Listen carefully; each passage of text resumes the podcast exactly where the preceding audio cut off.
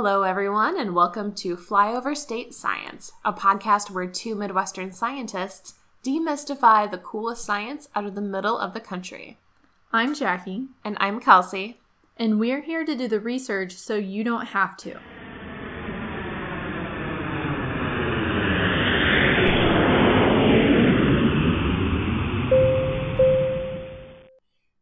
Welcome to our third episode of Flyover State Science.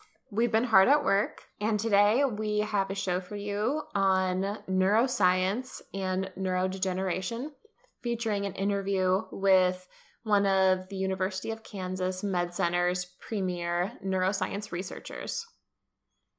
But before we dig into talking about the science of what happens when good brain function goes bad, we first wanted to start by laying a little bit of groundwork on what the brain is, how it functions in a normal capacity, before diving into what happens when in a disease state when things go off the rails.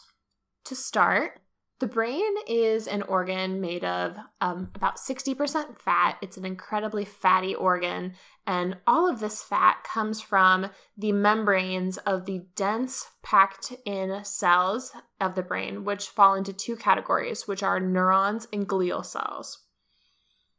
Um, when you think about the brain, a lot of the time people will talk about dark matter or gray matter, and this gray matter is the densely packed neurons of the brain that do a lot of the bulk work that we think of when we think about the brain.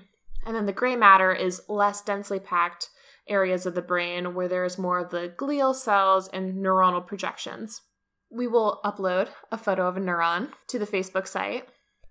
Yeah, you might recall from high school when you saw those pictures of neuron cells. They're very distinct from other types of cells. They have these really long bodies that have these kind of pegs at the end with these like feely tentacles, like they're doing jazz hands. But in actuality, what those little feely tentacles are doing is they are almost holding hands with other neurons and other brain cells so they can conduct messages.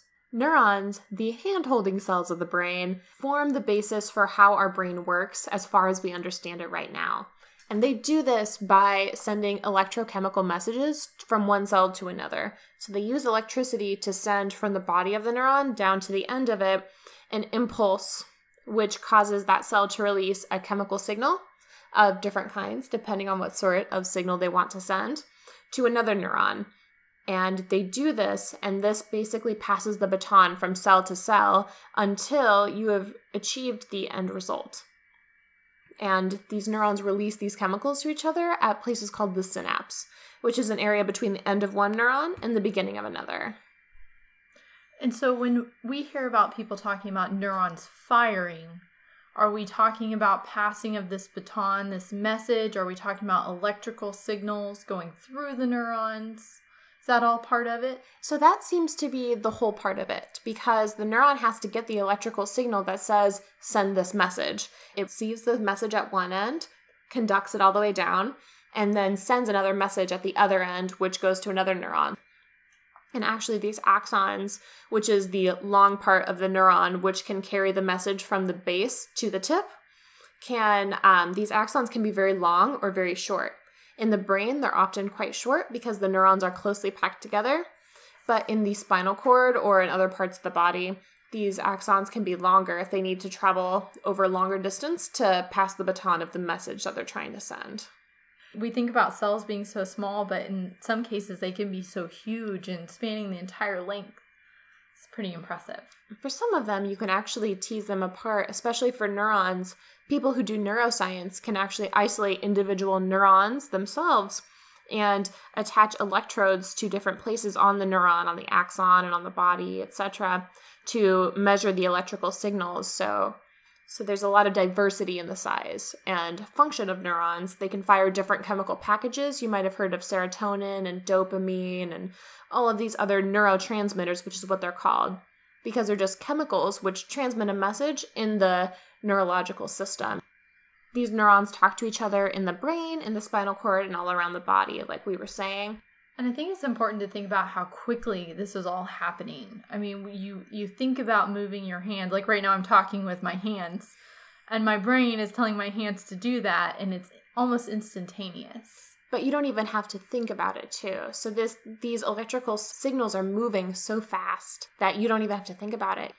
So the brain is very cool, and these neurons can send a lot of important, complicated information really, really fast using what seems to just be electricity and chemicals. Isn't it true that your GI tract that's almost considered its own nervous system, the enteric nervous system? Yes, Did I remember that right? Yes, it is because that operates on a different sort of system than, for example, your heart does. So your heart is constantly getting signals fire, fire, contract, contract, don't die. Meanwhile, your gut doesn't always need to be working the same way. When you're thinking about eating or you're hungry, you get different signals to your gut. When you're actually eating, you get different signals to your gut. You get the peristaltic response where your nerves are telling your your GI system, let's move this food to the belly, let's move it to the intestines. And when you're done eating and your food is out of your stomach and in your intestines, you get different signals there too.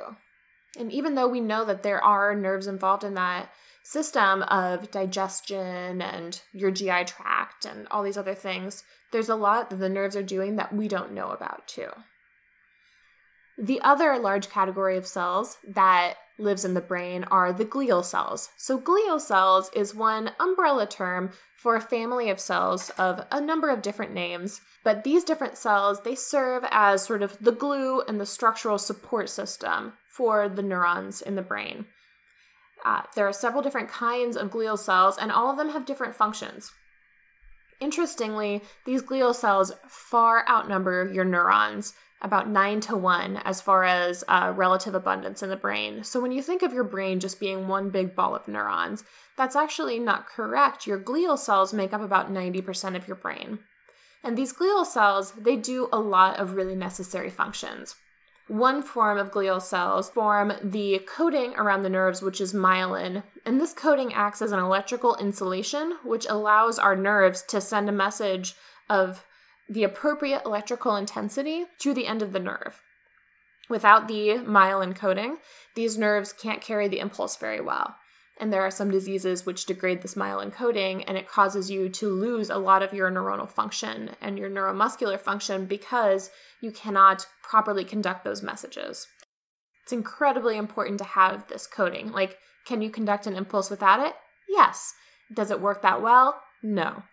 In fact, I think there's a video that we will post on our Facebook that shows kind of what the electrical impulse in a neuron does with and without this myelin sheath, as they call it. And you can see how the signal kind of splays out and it goes very slowly through an unsheathed neuron. To get that fast acting neuron action that we know and love, we need our friend myelin, which is courtesy of a glial cell.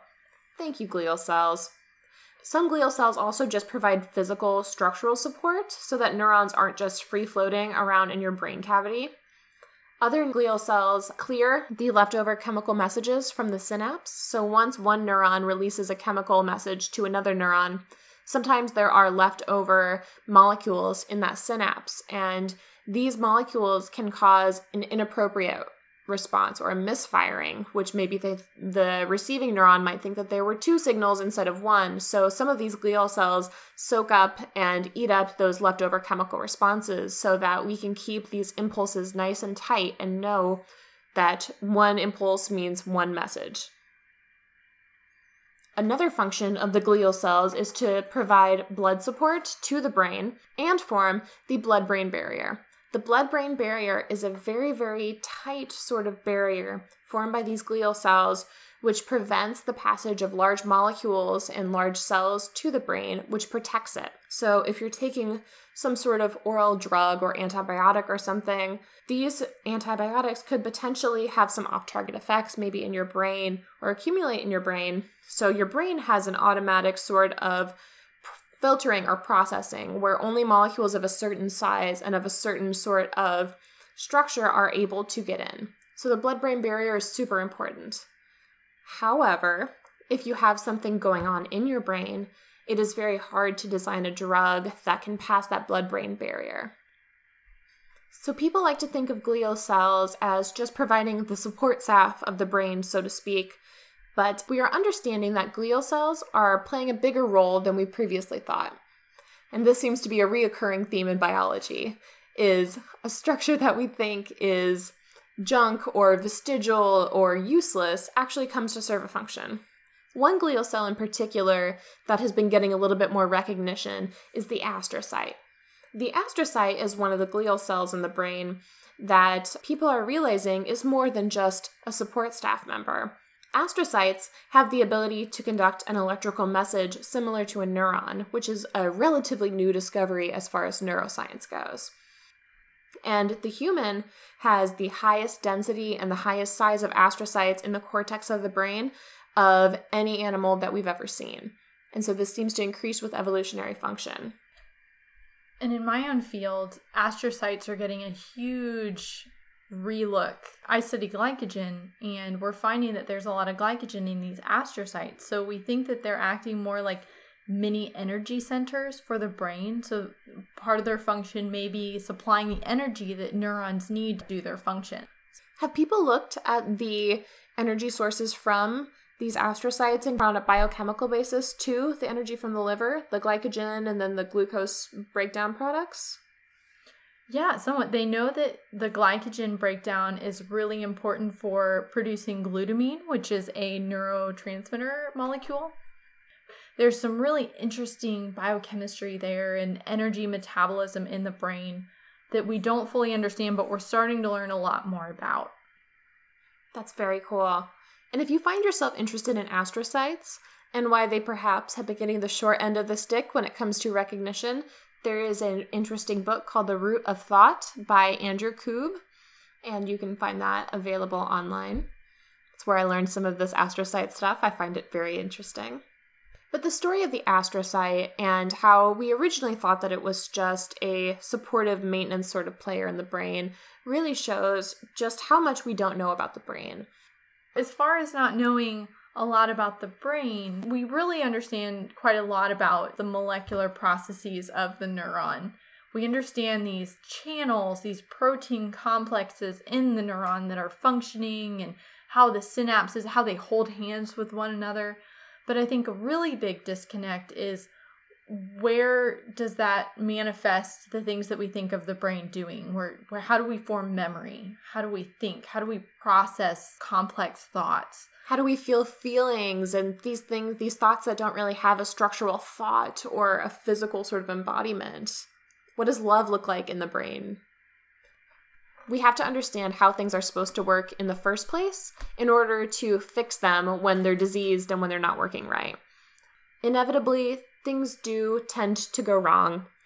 And in the brain, especially, when things begin to malfunction and not work correctly, this is often lumped under the general term of neurodegeneration, which at its base just means a loss in the density or the function of neuronal tissue. Neurodegeneration can be broadly diagnosed and characterized by a series of symptoms rather than a physical presence. Often, these signals of neurodegeneration will be a loss in what we consider to be the normal function or the normal just brain processes of a person. Cognitive decline, loss of balance or mobility, um, sometimes abnormal personality traits coming out. If someone is normally very nice and quiet but gets into a yelling match at the grocery store with the cashier, could be part of a bigger thing. But we don't have very good diagnostic tools to look at this because the brain is so precious and so fragile and is so well protected that it makes it hard for us to look in there. We have whole brain imaging, and there are some things that we can see about different areas of the brain that are electrically active, but it's hard for us to tell what is going on when there is an issue of neurodegeneration. Yeah, at the cellular level, what is the dysfunction going on? Mm-hmm. And I think it's important to note neurons aren't replaced ever. So, when you develop your neurons and you're growing as a baby and as a young child, your neurons don't get replaced like other cells. Your neurons are in place. They will change in their synaptic contacts, they'll change in their signals, but the body of it itself never replicates. And if it dies or becomes injured, then they, they can never be fixed. They will die, and yes, they will not be replaced. You mm. lose that functional neuron forever. And that's why we think of neuronal injuries as being so devastating is that we don't replace those. We won't grow back brain tissue that's been damaged to the point where the neurons have died. Um, on the flip side of that, though, it's important to say that the brain is very plastic. It can rebound really well to injury. In general, if one neuron isn't working very well, your brain will shut it down, maybe just axe that neuron, and then move on with its life. You won't know any better. Mm-hmm. Maybe you hit your head or you fall off your bike. Please wear a helmet, and you, you will probably be okay. Your brain is really, really good at being plastic, which, when we're talking in a scientific manner, that generally means the ability to be adaptable and to flex around these things. For the most part, your brain is really, really good at rewiring connections that get messed up. So it's wild that the brain has these abilities. It is a fragile, very precious organ. We cannot live without it, but it does have that incredible resilience that we so admire. So, neurodegeneration is sort of a global term, but we wanted to just pull out three commonly known neurodegenerative diseases that get a decent amount of press. The first of these neurodegenerative diseases that you've probably heard of is amyotrophic lateral sclerosis, or ALS.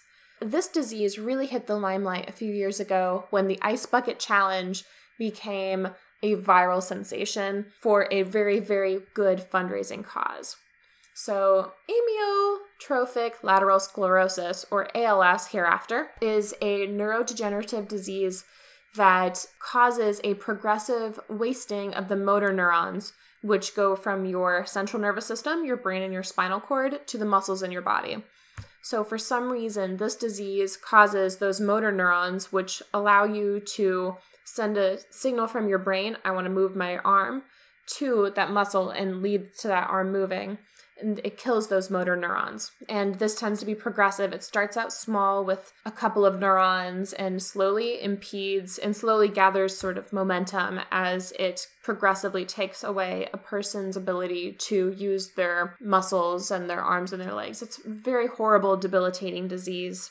It's sometimes referred to as Lou Gehrig's disease. ALS can be a inherited disease through genetic mutations but this only accounts for about 5 to 10% of cases. It's very, very rare. This is actually more commonly a sporadic disease, which is the second subtype, which is about 90% of cases or more. So, what that means is you can't point to an exact genetic problem that they inherited that caused that disease. Interestingly, there are genetic signatures that have been associated with ALS, and there's about 13 of them and most of them are a gain of function mutation in SOD1, which is a metabolic enzyme. But we've been able to use our powerful sequencing tools to look at people with familial ALS because it's easier to track them when these are inherited diseases. So we've been able to find that there are about 13 genetic signatures that are associated with this familial variant. And this is kind of a general theme for a lot of neurodegenerative diseases, where the majority of cases arise sporadically in the population, but there are subsets where it's connected to a very specific genetic problem. And scientists use those genetic problems as kind of a foothold to try to study the disease and understand what goes wrong and what might be leading to these illnesses. Another notable neurodegenerative disease that is fairly widely known is Parkinson's disease. So, Parkinson's disease is different from ALS in that it is a slow moving but progressive neurodegenerative disorder where the brain, instead of atrophying and killing the neurons that do a certain function, the brain slowly stops producing dopamine. Dopamine is one of the chemical neurotransmitters that the brain relies on to relay specific messages from one neuron to another. Parkinson's disorder became fairly famous when Michael J. Fox was diagnosed with Parkinson's. But interestingly, Parkinson's disease moves very slowly, and people tend to die with it, not from it. It's a very manageable disease. And there are actually very new, um, exciting therapies that can help to mitigate symptoms and allow people who suffer from Parkinson's to live a fairly normal life. But again, this is one of those neurodegenerative disorders where it's not until the disease has gained sort of a foothold in the brain that the symptoms become pronounced enough to diagnose. And the third neurodegenerative disease that we wanted to mention was Alzheimer's. It's hard to imagine any person who hasn't been afflicted by Alzheimer's in the family or a friend of family. It is a insidiously common neurodegenerative disorder that tends to be associated with age, but there is also an early onset ver- variant of Alzheimer's. Alzheimer's is a thought of as a subset of dementia because this is a progressive neurodegenerative disease where neurons are damaged until there are seemingly permanent changes in memory, behavior, and bodily function. Alzheimer's in particular accounts for about 60 to 80% of generally diagnosed dementia, which is just a blanket category for a loss of memory and brain function that is associated with age. There is no known cause for Alzheimer's, but there are some molecu- molecular characteristics of it that we have the ability to see after a person is already deceased. Some of these symptoms are plaques of misfolded protein, which are just when proteins are incorrectly folded, they can occasionally glom onto each other and form sort of a snowball effect of misfolded proteins getting stuck, stuck, stuck to each other. And this specific plaque of misfolded protein in Alzheimer's is called beta amyloid. This is one of the most noteworthy protein aggregates that we see in Alzheimer's. But another one is called the tau tangle, which is another misfolded protein called tau, which can glom onto each other in misfolded protein clumps that look like tangles. And often, tau tangles are associated with repeated brain trauma. Yeah, no, and like you said, something that really blows my mind too the beta amyloid. We still don't know what the beta amyloid protein does. And we have no idea what the normal function is, but it ends up getting cleaved and somehow accumulating into these plaques in Alzheimer's patients but we know so little about the process. And we don't know how they ultimately contribute to or take away from the progression or onset of Alzheimer's. There's just so much we don't know. But to answer these questions, we have some of the smartest people working many hours a week on studying why exactly Alzheimer's hits and what contributes to it. Because if we can understand what's going on in it, we can hopefully understand how to fix it. And that's going to be our second segment, our interview with Dr. Heather Wilkins. Welcome, everyone, and it is our pleasure to introduce Heather Wilkins. She is a postdoc at the University of Kansas Medical Center studying Alzheimer's. Heather, welcome. Thank you for having me. Just want to start off by asking you just generally how you got into science. So, what about science drew you in? Well, I've always really had a pretty big interest in science ever since elementary school. I actually was diagnosed with type 1 diabetes at the age of seven, and so science has played a pretty big role in my health. So that's probably what initially how I became interested because if it wasn't for a scientist back in 1918, I wouldn't be here discovering how to isolate insulin and use it for human use. Um, and then in high school, I actually thought that it would be neat to be a veterinarian. I had a pretty big interest in animals, as most young girls do, I guess. um, and I started volunteering at the Humane Society um, in Wichita, Kansas, that's where I'm from. That's why I attended Kansas State University um, for my undergraduate with the intent of, you know, pursuing a veterinarian degree. After about a year I had joined the pre veterinarian club, and they would give presentations, veterinarians would give presentations about what they do, you know, just to really make sure that you're interested because it is a pretty big investment. Um, and I actually became more interested in the veterinarians that were doing research than necessarily the ones that were treating animals on a day to day basis. And so my um, junior year, I joined a research laboratory at Kansas State, and um, kind of the rest from there is history, I guess. Did you join a veterinary research lab? No, um, we were studying uh, mosquito innate immunity and how that could play a role in malaria parasite load. So really, you know, very different. Um, and I wasn't actually sure if I wanted to go to graduate school. And I, I wound up majoring in microbiology. And my immunology professor at Kansas State, who I still have a pretty good relationship with, um, he convinced me that I should at least get a master's degree. And so I applied to graduate school sort of on a whim. Don't, don't do that. Um, um, and took the GRE without studying, so I'm not going to tell you what my score was. It was not great. Um, and um, I actually wound up applying to Kansas State for a master's degree and to the University of Denver for a master's degree as well. And I chose the University of Denver and Kansas State because all of this leads back to me being diabetic, um, unfortunately. I was graduating from Kansas State in December, and a lot of graduate schools won't accept you until August. And this was pre the new laws about pre existing conditions, and you had to be in school to stay on your parents' health insurance. And so I couldn't have a lapse in being in school. And so these two schools would allow me to begin in January. I wound up driving out to Denver and interviewing with the mentor that I was interested in. And he actually talked me into a PhD. And so I wound up just going to the University of Denver for my PhD. So yeah, and started in January.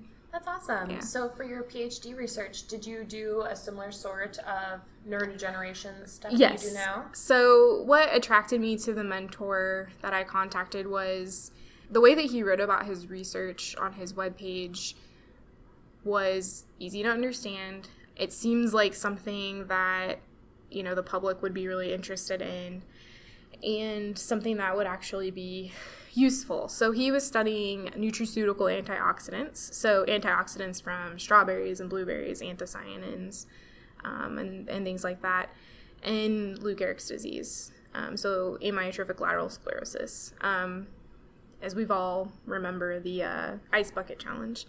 Um, so we studied that. Um, more specifically, we studied how mitochondria may play a role in Lou Gehrig's disease.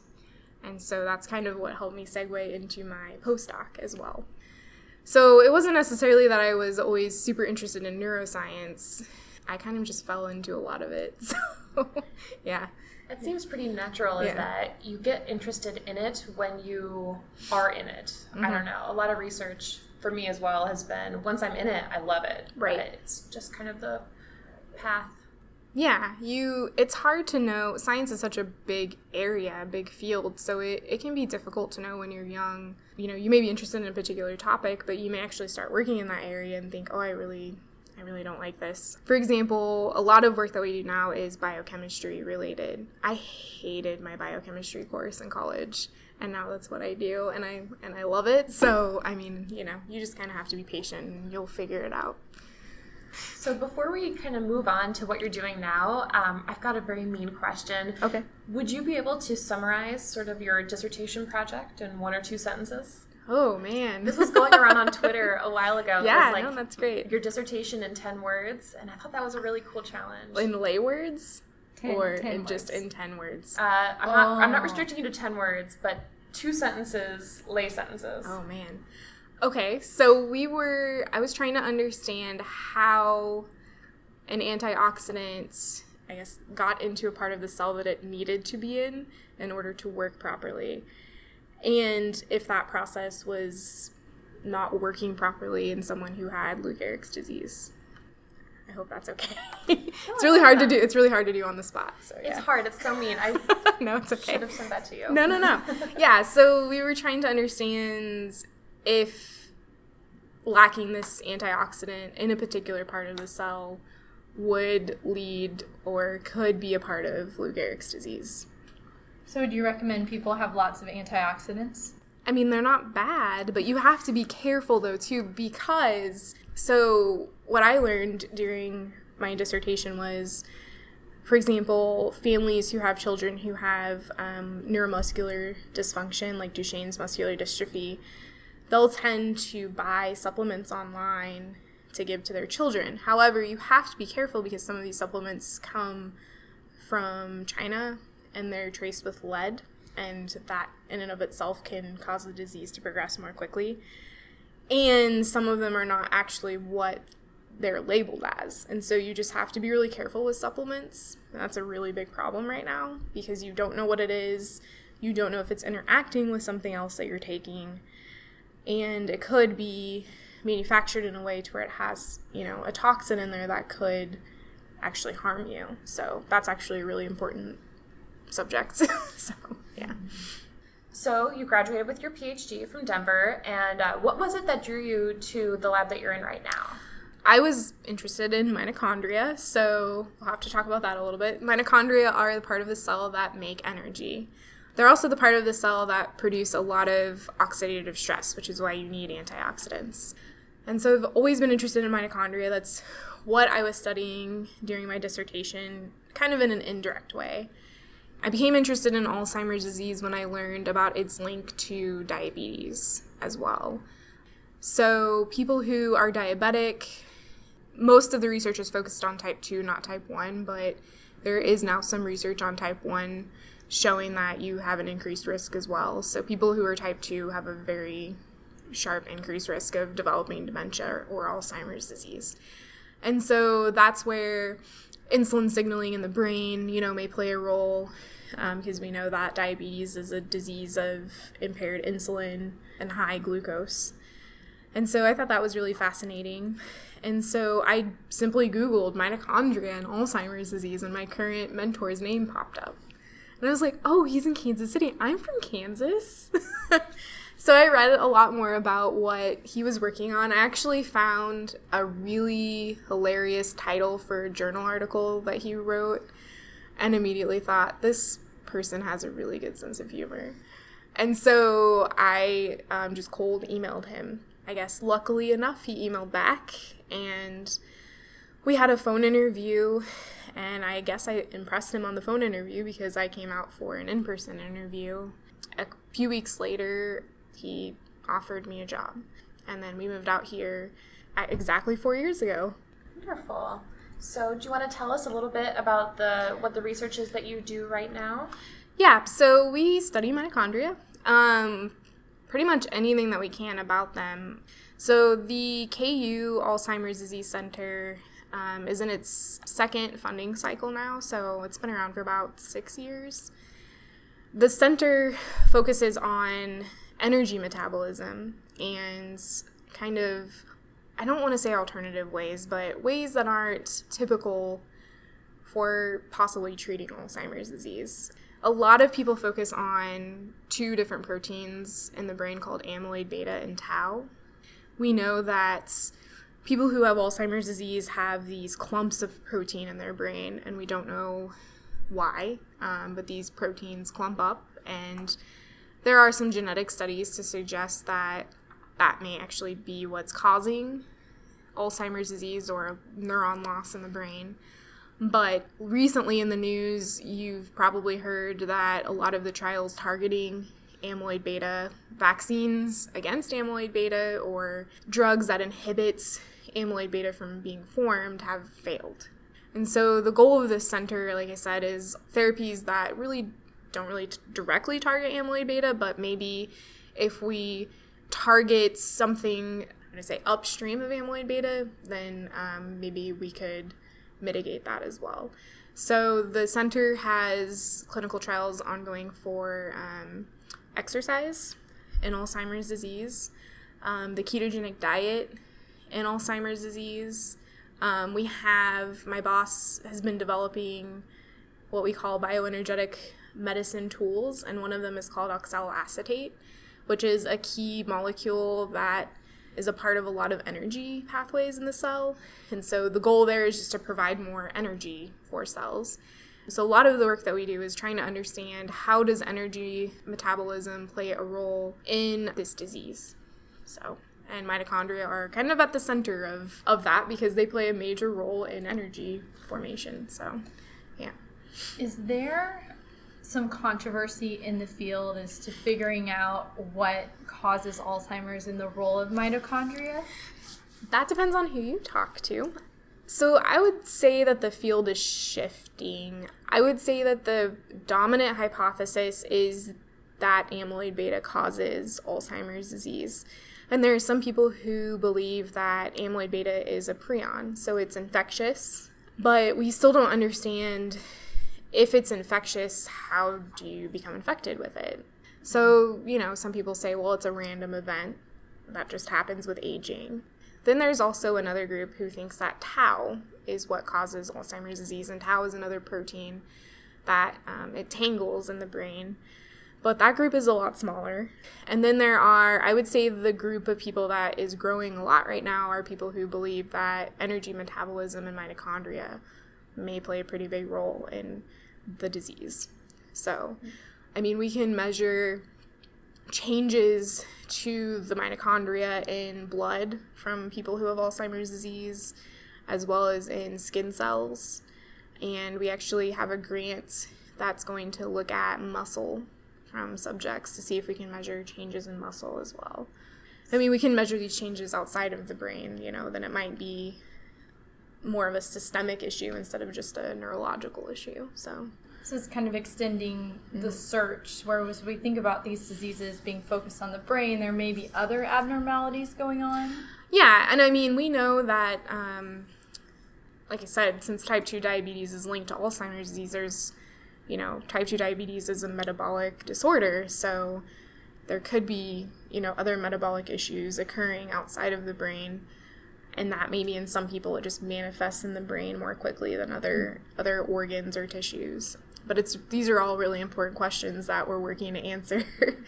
So yeah i would say there are a lot of hypotheses out there. We'll, we'll we'll see which one is right. They may all be right in some fashion but i think we're all working together towards a common goal. And in science you need to be testing multiple hypotheses especially on a problem that is pretty severe not only you know economically but also on people and their families and caretakers. So i think it's good to have a plethora of ideas and pursuing them all as much as we can. So yeah.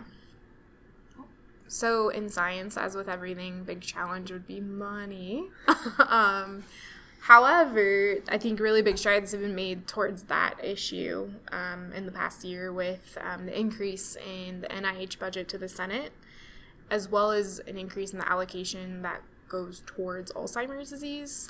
However, I think that pay lines probably need to increase overall because someone could be studying something completely, you know, that we think is completely unrelated, which it may not be.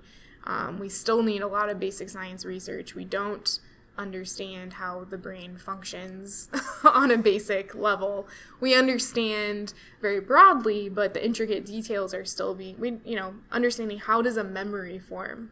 What is a memory? You, what, you what know, do thoughts look what does like? that mean on a molecular level, you know, Mm-hmm. at a cellular level? We think that, you know, how do neurons interact with other cells in the brain? Those are really important questions. Um, how do, you know, inflammation in the brain, which is pretty prominent in people who have Alzheimer's disease. Why does that happen? You know, and that's another leading hypothesis in the field that I'm sorry I forgot to mention. Um, so, you know, is there an infection in the brain? Is there a bacteria or virus that we haven't, you know, identified at this point? That's another hypothesis. So, without basic science, we're going to be treading water. I think that's one of the biggest challenges is having enough money to fund basic science and like I said not just within the Alzheimer's disease field but you know in basic biochemistry in you know chemistry because we work with chemists in making new molecules to test. So you know it's really important.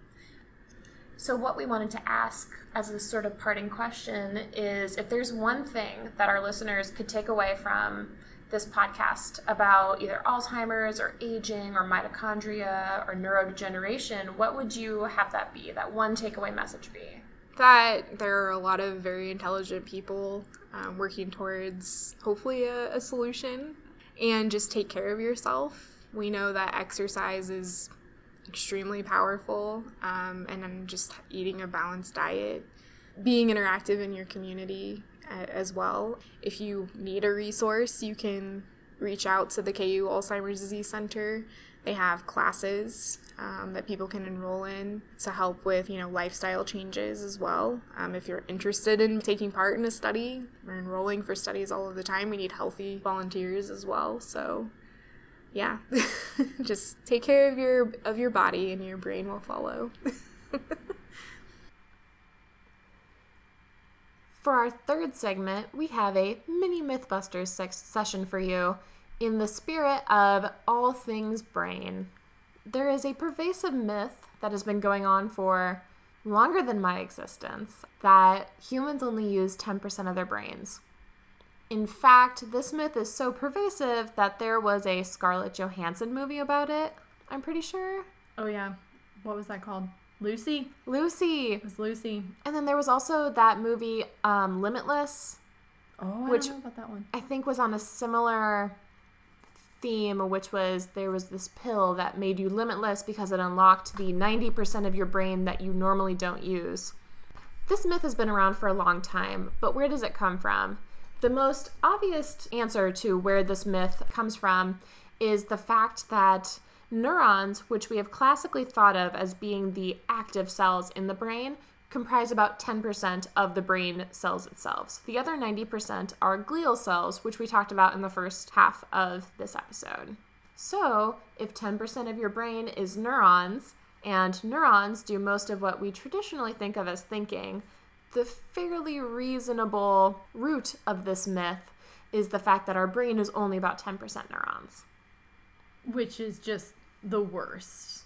Because it's the other 90%, as we learned in segment one of our show today, is not just sitting around being inactive, passive glue, but they are very active players in the brain. And indeed, without the rest of that 90%, we actually can't do a whole lot with the 10% of neurons that we do have. So, this myth all cells in the body are, they're all doing the best they can. We can cut them some slack. They're all really trying hard, So we're, you are using 100% of your brain. which makes it kind of depressing to think of how little I accomplish some days. And that's another part of this myth is um, some people suggest that this myth comes from the fact that people like to have an excuse for why perhaps some people achieve more or go a little further in their you know preferred profession than others because well i'm only using 10% of my brain but if i could unlock that other 90 i'd be unstoppable. Well i'm here to tell you you have the whole thing at your capacity. You can do whatever you want. Your brain will not hold you back. So that's your mini mythbusters. You do in fact use 100% of your brain. You are just 10% neurons but your brain is 100% functional and 100% awesome. We'd like to thank Bryce Jensen for the music at the beginning of the show. Thank you to Podtrac for tracking our podcast metrics and analytics. And a big thank you to all of you wonderful listeners for listening to our show and supporting us and supporting science. We really appreciate your enthusiasm. Please don't forget to subscribe and review us on iTunes and join us on our Facebook group at Flyover State Science to share your questions, comments, concerns, and ideas for our Science Mythbusters section.